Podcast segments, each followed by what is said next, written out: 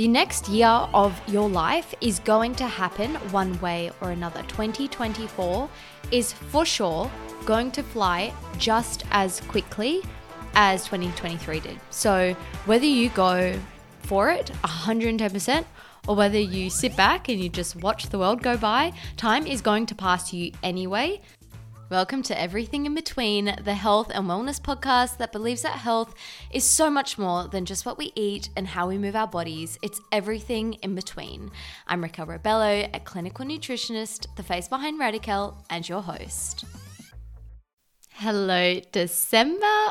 It feels so weird. It feels so surreal, I should say, that the time is here, that it is December and it is my favorite time of the year. Holidays are coming up for almost everyone.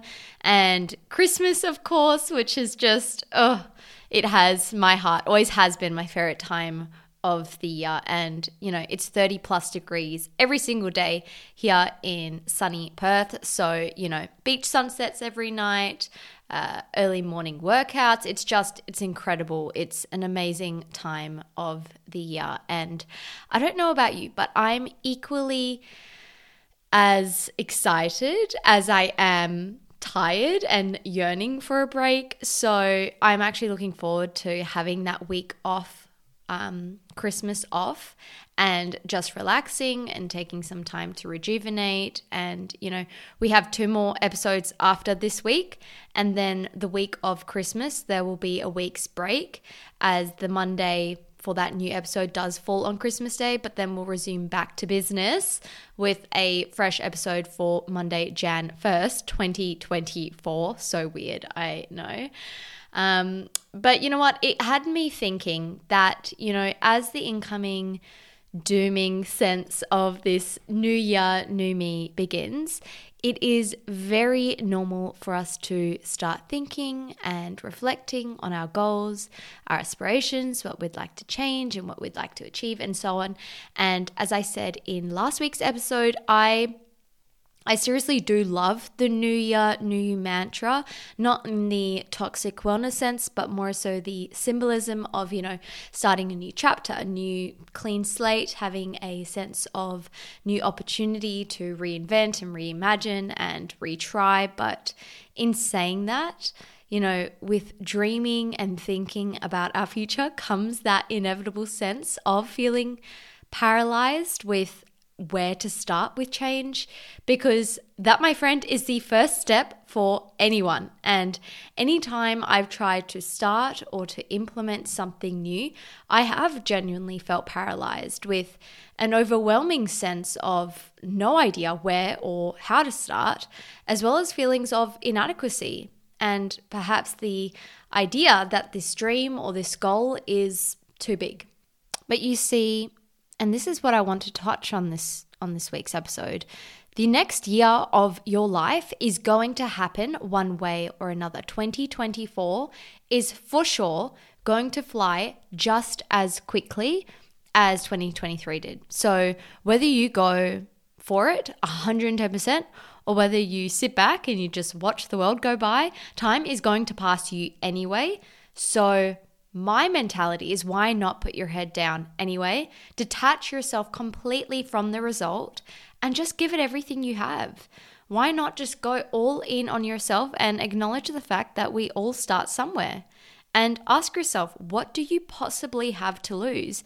And if you do, I think you're going to look back and say that this was the single best decision you've ever made. Just fully sending it and fully going for it. And Mel Robbins said something in the Jay Shetty On Purpose podcast that really stuck to me. And so I wanted to share the little snippet and show you what they had to say. There's only two places to be in life. You are either in the stands commenting about the game or you're on the court playing it. I like that visual because at any I moment it literally like cuts right to the truth. Are you in the stands criticizing who the people who are playing the game or in the stands telling yourself it's not time to jump in or are you on the freaking court? There is no middle ground here. Being in the stands, it is loud. This is not a passive thing that we do to ourselves. We actively argue against our dream and our potential. And that is a thousand percent tied to your happiness, to your confidence, because if you are arguing against your own God given potential, you are actively destroying your confidence. You're actively destroying possibility in your life. And here's the thing you freaking know it. Instead, say this I'm going to get on the court and try until I make it. Mm. Because the pain of sitting in the stands and never getting down there is way greater than tripping on the court. This visual of either playing on the court or sitting in the bleachers seriously simplifies this whole notion of wanting to make a change and yet not feeling ready and questioning yourself and doubting yourself, putting it off, telling yourself that you don't know where or how to start, and so on. And I know for myself, I've wanted to, for example, I've wanted to show up more on TikTok and I've wanted to for a while. And yet, every day when I pick up my phone and I have a free moment, I think to myself, but I have nothing to talk about. What do I say? How do I start? Like, you know, I tell myself I can't record because two other people in my household work from home. So it feels a little bit awkward, you know, talking to myself and my phone whilst they're there. I tell myself I'm too busy, that I don't have time, that I do more than enough for social media. And all of these things might be true, right?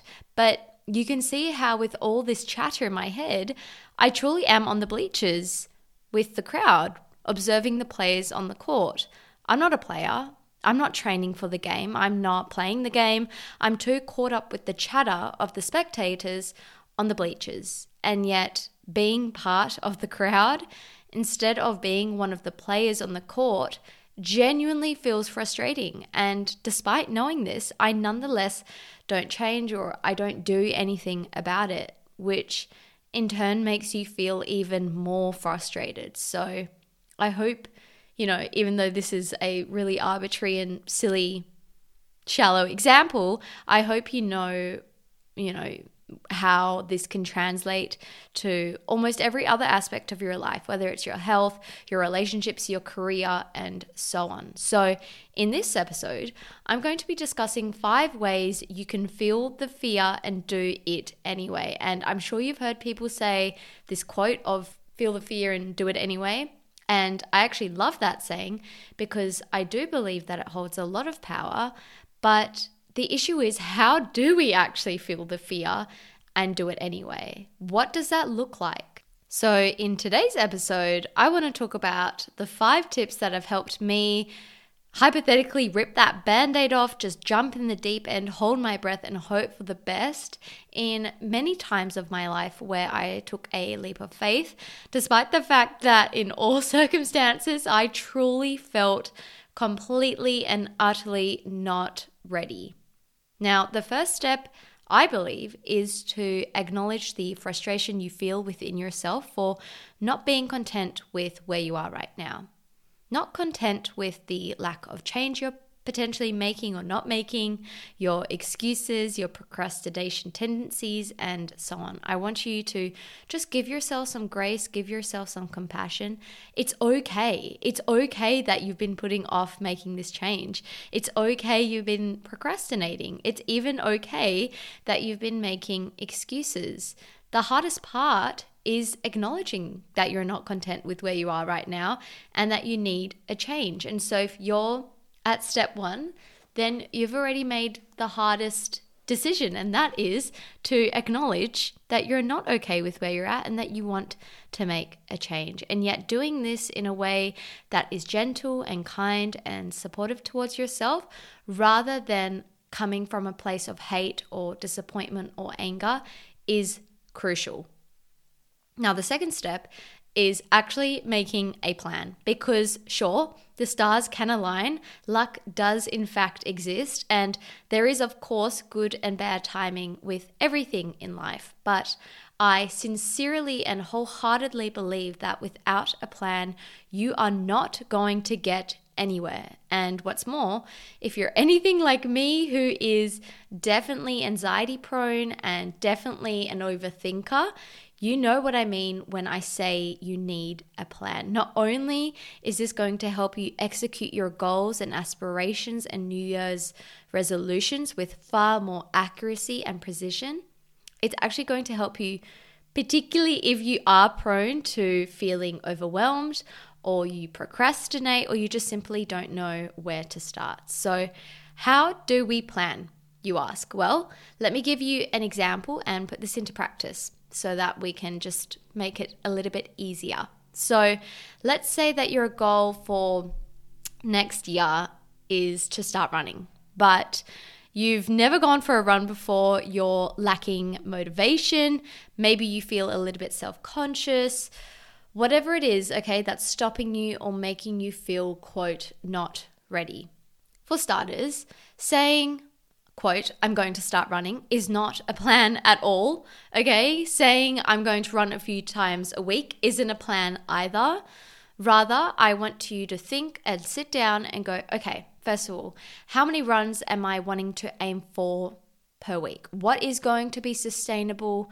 What is going to be realistic? What's going to be enjoyable? And something that I can commit to on a weekly basis without fail. The second thing that I would encourage you to think of in this example would be okay, well, what kind of runs are each of these sessions? Are one of them an interval run, one of them a long run? Is one a slow recovery run, etc.? The third is okay, well, what days and what times are you going to try to fit this into your schedule?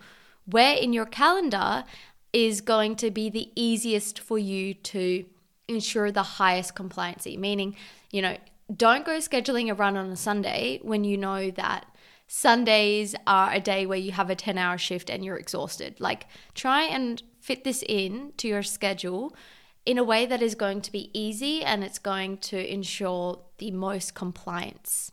And last of all, for this example of starting running, I want you to think of what are your barriers. Let's say you're just simply lacking motivation okay, well, why don't you find a running partner or a running club, a assistant running coach through an app, make a new playlist, etc. And let's say, for example, your barrier is that you're feeling self-conscious to being new to running. You see what I mean? Try and think of what are the excuses in your head and try and combat that with how you're going to get around that. And actually formulating specifically what this goal looks like and what your plan is to reach it is going to help you in terms of reducing the overwhelm and the procrastination and that feeling of, I don't know where to start.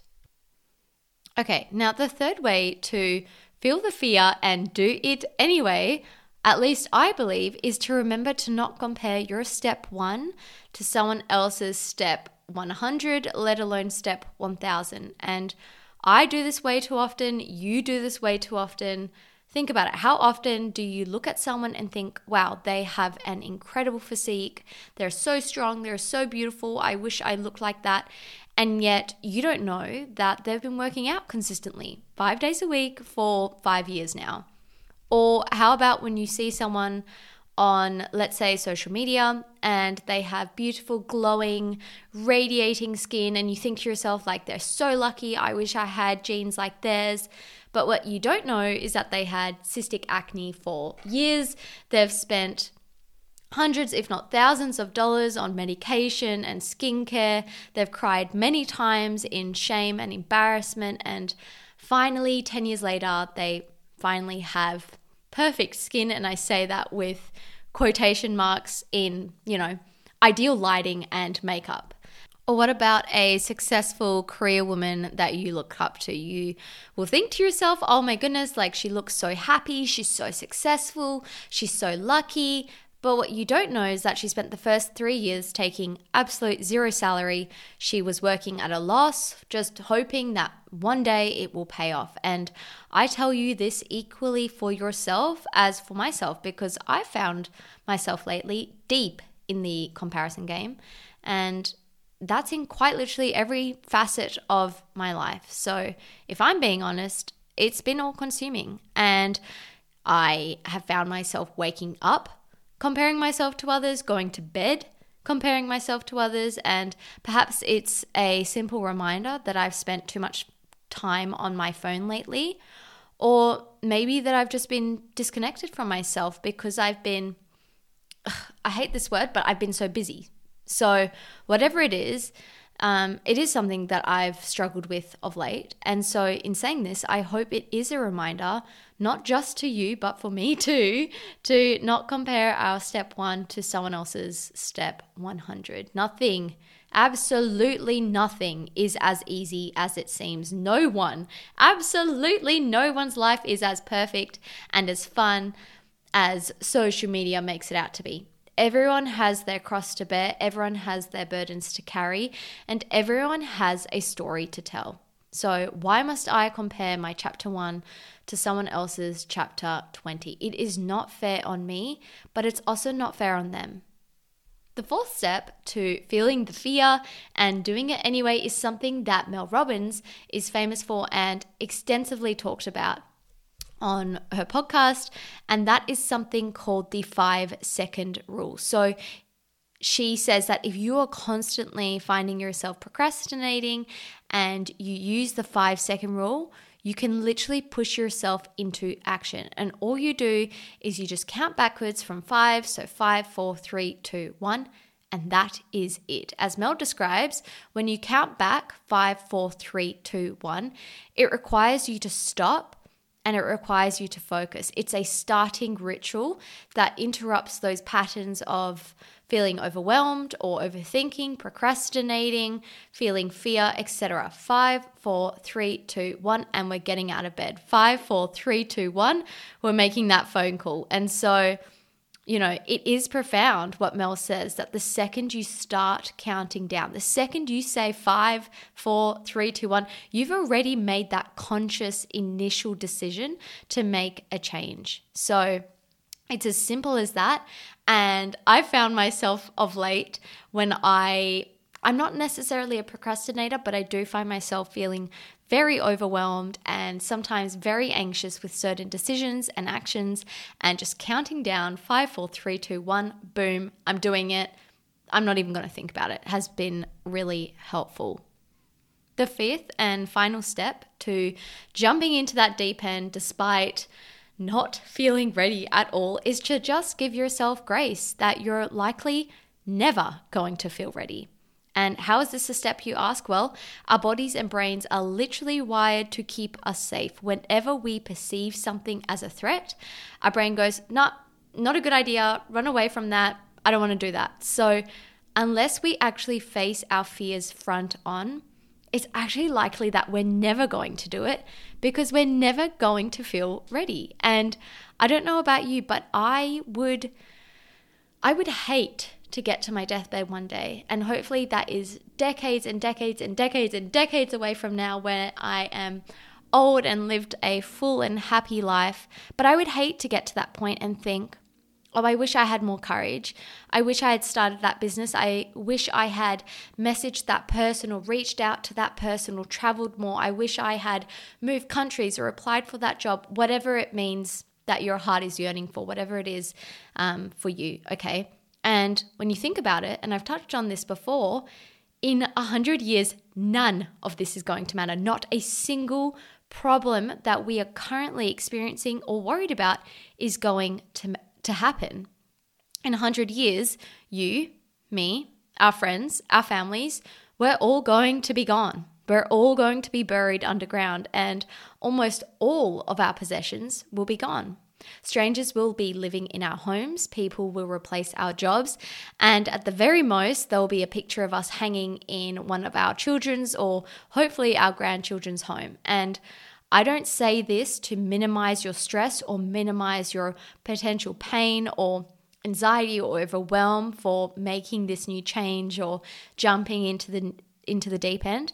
I tell you this to remind you to feel the fear and do it anyway because it's likely that A you're never going to feel ready. But B, it's not going to matter long term wise anyway. The only thing getting in your way is seriously you. I find that these episodes are equal in being real and in some breath morbid because I'm calling it out like it's not going to matter. Like, do it anyway, go for it.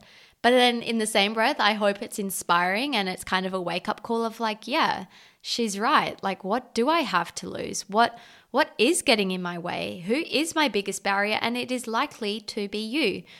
But anyway, I really do hope that you found this episode of value and helpful.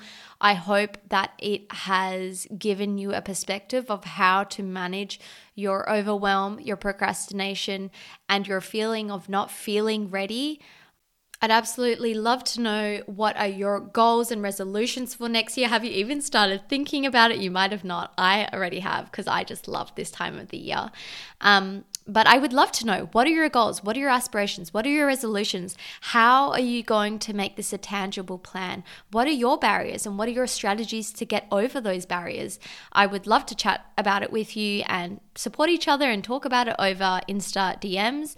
I also ask that if you uh, have a friend that would find this episode of value, please send it to them. The fate and success of this podcast relies on you and your word of mouth, sharing it with friends, leaving us a review, giving us a five star rating. It is the only way that we are going to reach more people. So I sincerely ask that if you are enjoying this podcast every week, that you please support us in one way or another simply by sharing the love for content on every single day of the week. You can find me both on TikTok and Instagram at Radiquel. But for now, don't forget to embrace everything in between, and I'll be back in your ears next Monday.